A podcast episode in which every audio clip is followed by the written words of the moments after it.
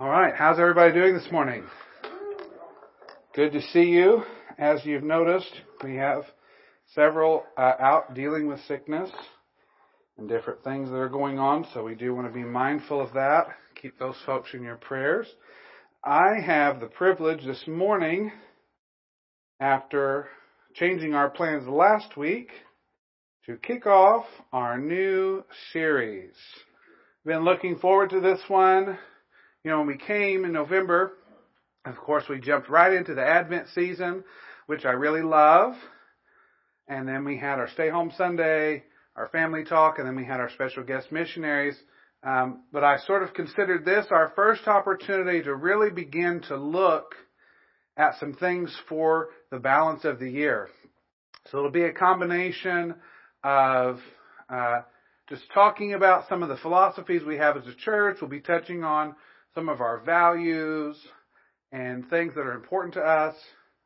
And I want to just give you a quick preview. So we've adjusted. This will be a three week series. Um, and in these three weeks, we're going to cover three important, we're going to address three important questions.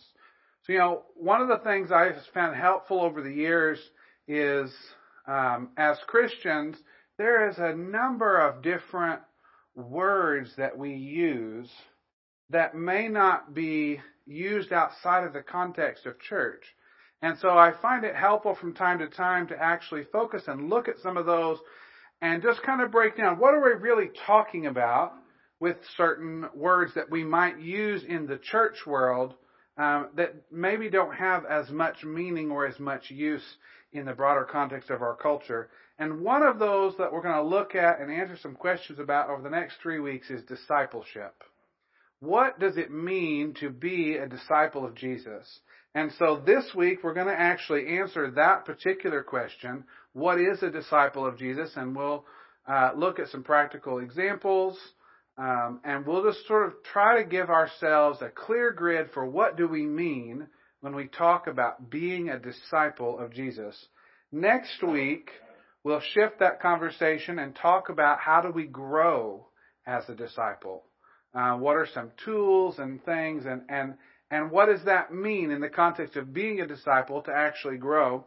And then on the last week, we'll broaden the context further and look us as a church. How do we actually make more disciples? If you're familiar uh, with the portion of Matthew where it's often referred to as the Great Commission, that Jesus speaks to his disciples before he ascends to heaven, one of the things he says is, Go and make disciples of all nations.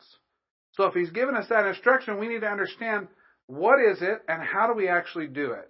And so if I had to sort of set a goal for you as we go through this series, um, that would be my goal is that we would begin to understand more clearly what is a disciple, what is the process of discipleship, and how as a church do we fulfill that command of Jesus to go and make more disciples.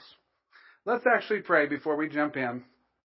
Now, Father, in Jesus' name, we just welcome you.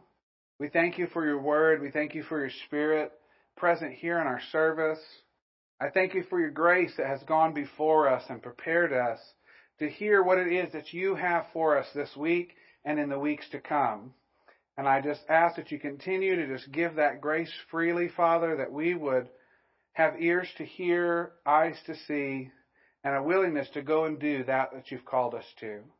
Thank you for our church, and thank you for uh, being with all those who are uh, not feeling well, Father. We just ask uh, continually for your healing, your peace, and your grace over everyone connected to our church family and in the greater community here. In Jesus' name we pray.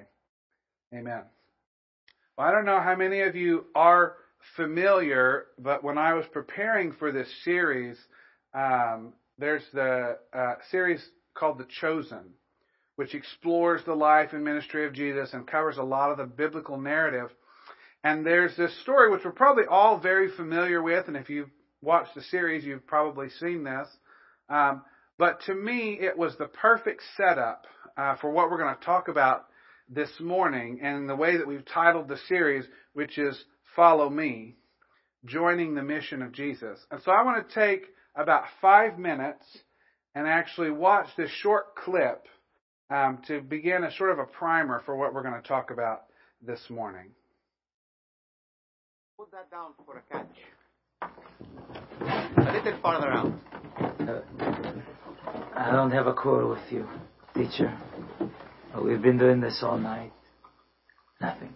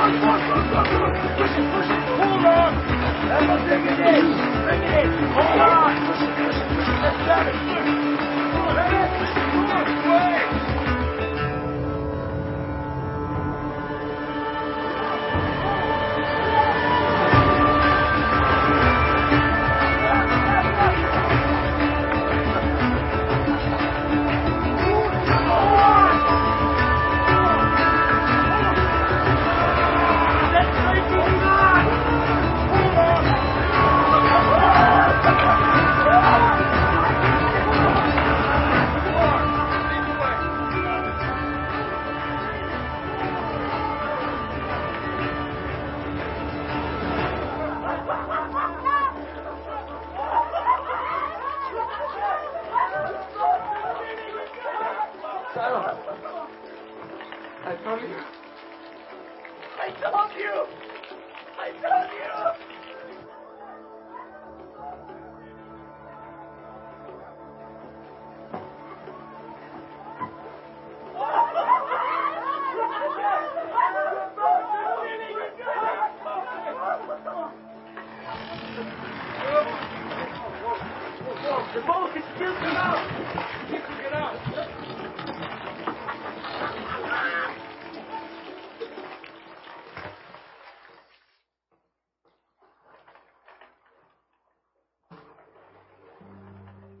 brother and the baptizer.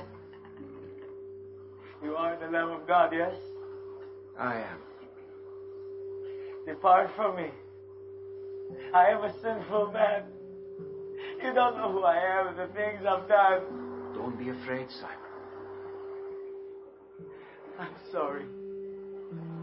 We, we've waited for you for so long, we believe. But my faith, how sorry. Lift up your head, fisherman.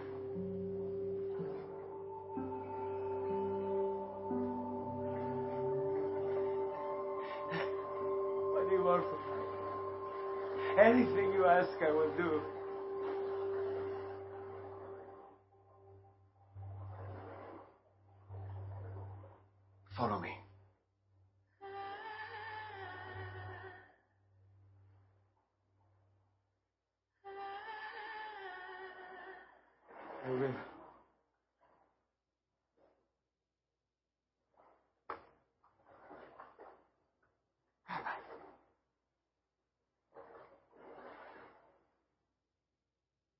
As well.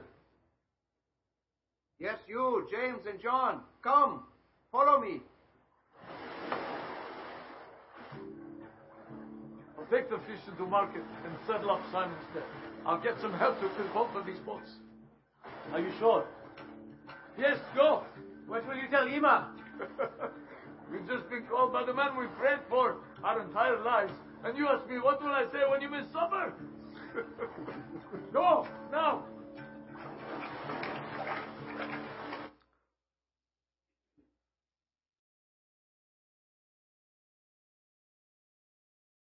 I really love that. Such a simple invitation that Jesus gives to the disciples, and He's still giving to us today that we're going to explore in this series. And everything that we read in Scripture that Jesus calls us to do uh, can be summarized and filtered through that simple request follow me. And so that's what we're going to look at this morning.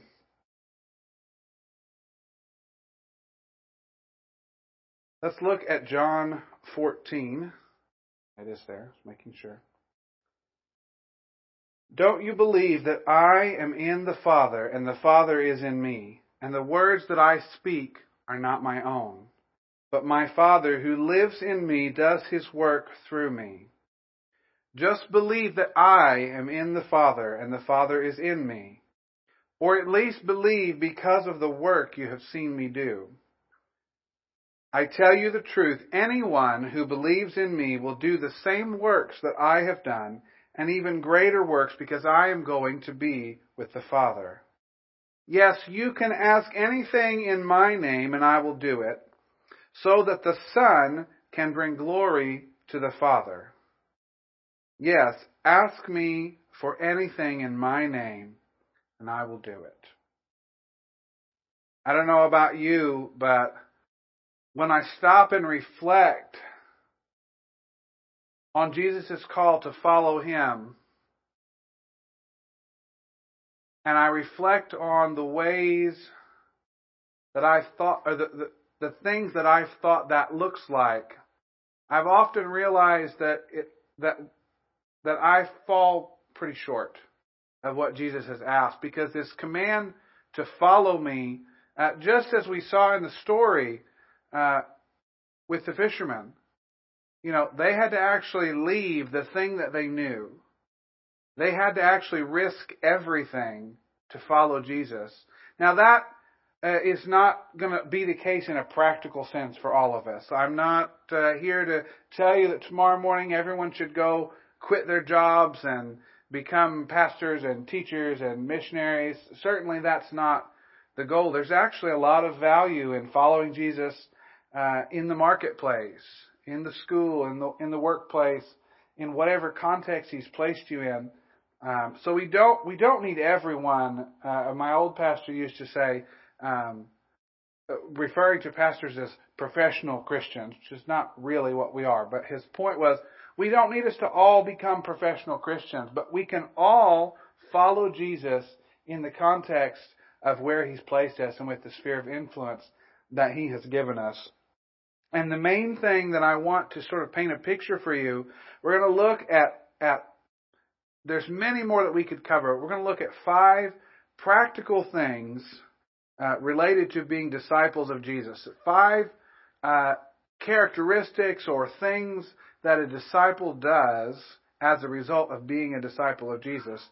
But I want to keep in mind this one uh, phrase from John 14 that we looked at in verse 12 where he says, I tell you the truth, anyone who believes in me will do the same works I have done and even greater works because I'm going to the Father. The first thing that I want to point out to sort of set this up this morning, which we've touched on before, is this idea that, uh, and we talked about this in the Advent series, when we think of Jesus uh, as God come to earth, we have to realize that he was also man. Now, he never stopped being God, but I believe that he set a measure of his divinity aside to actually show us how to live life on this earth empowered by the Spirit. And so the power that Jesus had to be able to do the things that he did is the same power that's available to us as believers whom the Holy Spirit lives in and whom, uh, in certain contexts, the Holy Spirit comes upon to empower us to be able to do ministry. And we can dissect that in a later week. But I just want you to keep that uh, frame of mind as we talk this morning about uh, what it is to be a disciple of Jesus. The first thing that we want to look at is that disciples of Jesus cultivate a lifestyle of worship. Now, it's not simply that we do worship or that we show up on Sunday and sing songs, but that we actually cultivate a lifestyle and an experience of worship that goes beyond even what we do here on Sunday morning. And even what we do here on Sunday morning, as is one of our vineyard values, that we desire to actually have an interaction and experience that when we come together and worship corporately, we're actually interacting with God's very presence and spirit. We're not simply here uh, to sing songs, to declare good things about God, but we're actually having a communication with Him. And His Spirit is actually moving and doing things in our midst when we worship, whether that be through song, which is usually our primary expression on a Sunday morning, or through any other number of ways that we might express our adoration, devotion, uh, and love for Him. You know, we talk about that in our worship team that, you know, worship is not about us. Uh, and that applies to both sides of the stage. For those of us that might be up here on the stage, worship is not about us. We are facilitators. We are conduits attempting to help create an atmosphere and lead the congregation into His presence. And then, as we've said, and then be forgotten. You know, when you leave a, a vineyard service, uh, I don't want the primary thing you remember to be uh, any person who was up here that that did a great job or or whatever. That's not the primary thing I want you to remember. I want you to have had an experience with God, to have heard Him speak to you, to have Him interact with your life in some way, so that you are actually changed and empowered for your week uh, or for whatever it is that He might be calling you to.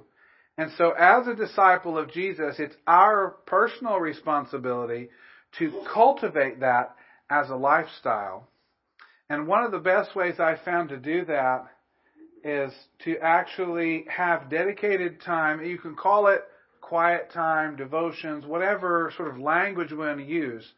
Um, but one of the best ways I've found to actually cultivate a lifestyle of worship is to simply give him time, to spend time with him.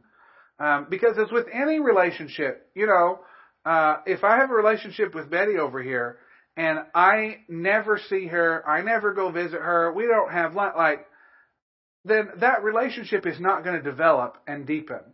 Um, but if I see her every day, you know, as her husband Dale does, you know, and there's interaction and there's conversation and there's meals together, then that relationship has the ability to deepen. There begins to be a level of trust, and they can be an experience of things that there couldn't be outside of that. The same is true in worship of God.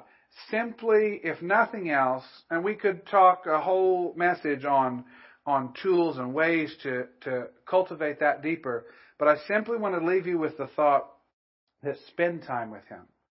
Spend time with Him uh, in personal worship through whatever creative expression is most applicable to you.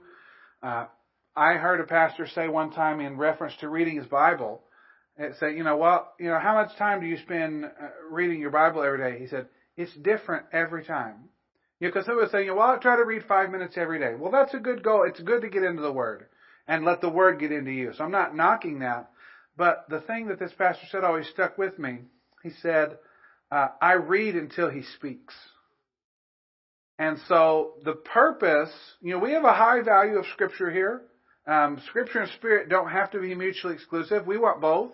We want to be uh, biblically solid and, and, rooted and grounded in the Word of God, uh, but we also want to be open to the expression of the Spirit. And the truth of the matter is, the written Word that we find in the Bible, its purpose is to actually direct us to the Father to help uh, guide us. So when we read, we're not reading simply for knowledge retention or to learn the, you know, I, am interested in some of the, you know, historical accounts and things. Uh, those are of interest to me, but the purpose is to actually uh, lead me to Jesus, to help me deepen and develop that relationship. So I encourage you to actually take time uh, and actually read until He begins to speak, um, whether it be through the Word or through other means. Uh, for sake of time, because each one of these could probably be its own message, I'm going to move on. one of the next things that disciples of Jesus uh, do is they connect in community.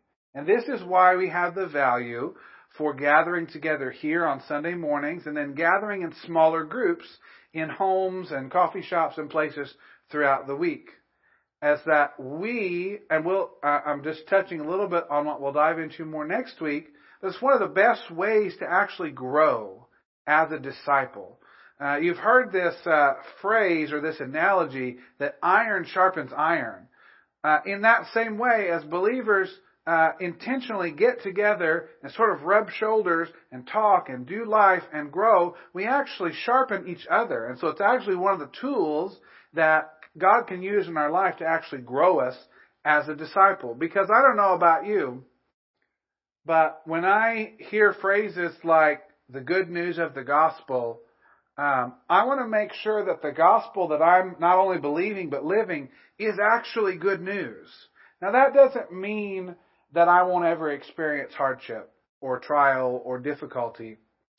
But if the gospel that I'm living uh, isn't producing any measure of joy or hope or peace or the rest of the list of the fruits of the Spirit that we read about in the Bible, then I probably need to re-examine that a little bit. And one of the best ways to do that is in the context of community.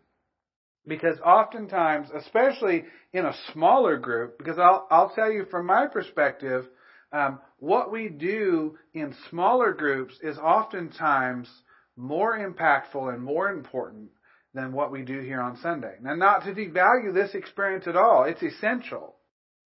But to really begin to develop the lifestyle that we're called to, we need that context of, of doing life with people that we trust, or we can share openly, or we can connect in ways that we can't do in a larger group like this. The next thing that disciples of Jesus do is uh, simply, to borrow an old uh, vineyard phrase, is that we do the stuff that Jesus did. Now, you could define that a lot of different ways, and in essence, it's all the things that we see Jesus do. But particularly in our context and one of our values in uh, actually expanding the kingdom and moving in compassion in our community is that some of the more outstanding things, the stories that we read about in the Bible where Jesus healed the sick and cleansed the lepers and made the fish show up. Later, where he multiplies the fish and the bread to feed the 5,000. You know, we can often read those and think of those as Sunday school stories that, man, that's really cool. You know, uh, Jesus did that because he's God. And what I'm proposing to you here this morning is Jesus actually did those things in the power of the Spirit who was living in him and on him as a man on the earth. And so we're actually invited as part of that invitation to follow Jesus to actually learn how to cooperate with His Holy Spirit to actually do those kind of things. It's one of the reasons we offer prayer in our services and other contexts. We actually believe that you, as a believer, can lay hands on the sick and see them made well. Now, does that mean that you're doing the healing? No. That's God's sovereign work. But He wants to use us as the conduits for His presence to flow through and accomplish that work. And he invites all of us into that to be a part of that. And so that's something else that we'll continue looking at over the coming weeks and months is uh, practical ways that we can grow in those areas. We also have a saying uh, in the vineyard: everyone gets to play, and it's it's somewhat similar to this doing the stuff. You know, that kind of stuff can be fun. Now, sometimes it's hard. You know, because sometimes you pray for someone and they don't get healed, and that can be really disheartening for them and for you. Um, sometimes people are dealing with stuff that's really difficult. So I'm not saying that it's always fun, but I tell you, when you, and I wish my, my wife was here this morning, you know, when you felt um, a tumor actually melt and dissipate under your hand, that's kind of fun. You know, and so there are experiences that we can have that are actually fun um, as we do the stuff that Jesus did. And so if we're saying everyone gets to play, everyone gets to do that stuff, and, and the main point behind that is it's not just, it's not for us. It's not for the pastors and the leaders and the whoever uh, that's on the stage. It's for everybody. And so if everyone gets to play, everyone deserves to be trained. And so that's another value that we have here at Vineyard is that we want to be a church that actually offers the tools and resources to actually train people to release them so that everybody can go and do uh, the work of the ministry of Jesus. And that's one of the things that I believe everyone should cultivate. Now, does that mean that for each of you, that you should go, you know, uh, build a soapbox and become a street corner evangelist? No. That's a calling. That's something, but again, there are unique ways for everybody in your particular context that you can express these different values. Uh, in addition to the things that we can do to give you tools and resources and help train you and guide you, disciples of Jesus are primarily taught by the Holy Spirit. And this is weaved all through these different things. Um, it happens in cultivating a lifestyle of worship. It happens often in the moment of trying to do the stuff. You know, sometimes uh, you may get uh, what I call like a Holy Spirit nudge. You know, you're in the grocery store and you see someone and it doesn't look like they're walking quite right. They kind of got a, a frown on their face and, but, but you stop and go, oh, like, why did I notice that? Why does that person seem kind of highlighted to me? Well, that could be the Holy Spirit kind of nudging you that, hey, you can go be part of, of an answer for that person. You can go and introduce yourself and you can pray for them. But what I found is a lot of times we'll stop and, you know, went, well, God, I want, I want confirmation. I want a sign. I want you to go ahead and tell me what I'm supposed to tell them so I can memorize it and think about it and figure it out so that by the time I get there, you know, I'm, I'm all built up and I'm bold and I'm, I'm ready to go. And when I found them when I, when I do that, by the time I've gone through all of that, they're gone. It's over. And so a lot of times the, one of the ways the Holy Spirit teaches is actually in the moment. And so I get that nudge or that, that feeling of, oh, you know, this person is highlighted to me. And stepping out in obedience, and God will actually meet you in the moment and actually help you actively as you're doing it with the words to say. And, and yes, training helps. We're going to be offering in the near future um, uh, another prayer training class. If that's something that's new to you, or maybe you haven't done it in a while, we'll, we'll give you practical tools and things to help train you in that. But the Holy Spirit will actually teach us in the moment. And then I've found it's really helpful to dialogue with him after these experiences, regardless how it goes. Because sometimes it goes well. Sometimes you pray 15 seconds and the person is healed and they're freaked out because they don't even know what that's about, but they know they feel better. You know, and so then I'll, but sometimes they don't. And so either way, I'll go back and begin to ask the Holy Spirit, okay, Holy Spirit, what, what were you doing there? What did I miss? What, you know, what, what did I think I was doing that didn't work or, you know, because he's always doing something, even if it's not the obvious thing that we think. So uh, the last thing that I want to touch on, again, sort of looking forward um, to the last week of the series, but it's important in defining what discipleship is, as that disciples disciples of Jesus actually make more disciples. That's actually built into the DNA. When Jesus says, "Follow me," part of that process is following him and then turning to others and saying, as I follow him, you follow me. And we began to bring more people along. And that's actually a distinct uh, part of what it means to be a disciple of Jesus. Now, again, uh, is that going to look different for everyone in your context? Absolutely. Um, you know, I grew up in a church um, that by most would be considered somewhat traditional, and so we would do things um, like Thursday night. Uh, we call it Thursday night visitation, which a component of that was visiting people in the church who were sick and things. But a bigger component of it was actually just going out and knocking on doors and handing out gospel tracts, you know, and that was a method that, that, why well, I can't say that it doesn't work now. It worked in its season. Um, and I'm not asking everybody to do that kind of stuff. You know, we don't have to make everything a, a, a program or, or a gathering or an event.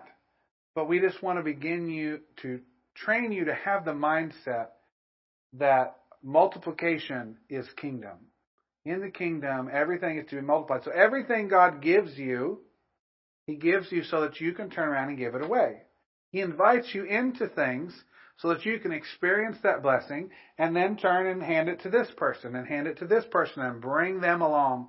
And that, at the lowest level, is not about um, our, when I say our church, I just mean this local body, this expression of the larger body of Christ, that is the church universal around the whole world.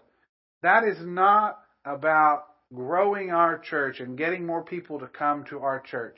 Now, I do think that's often a natural byproduct that as we begin to move into a multiplication mindset and we become uh, more effective disciples of Jesus, some of those things may happen. But it's more about the kingdom.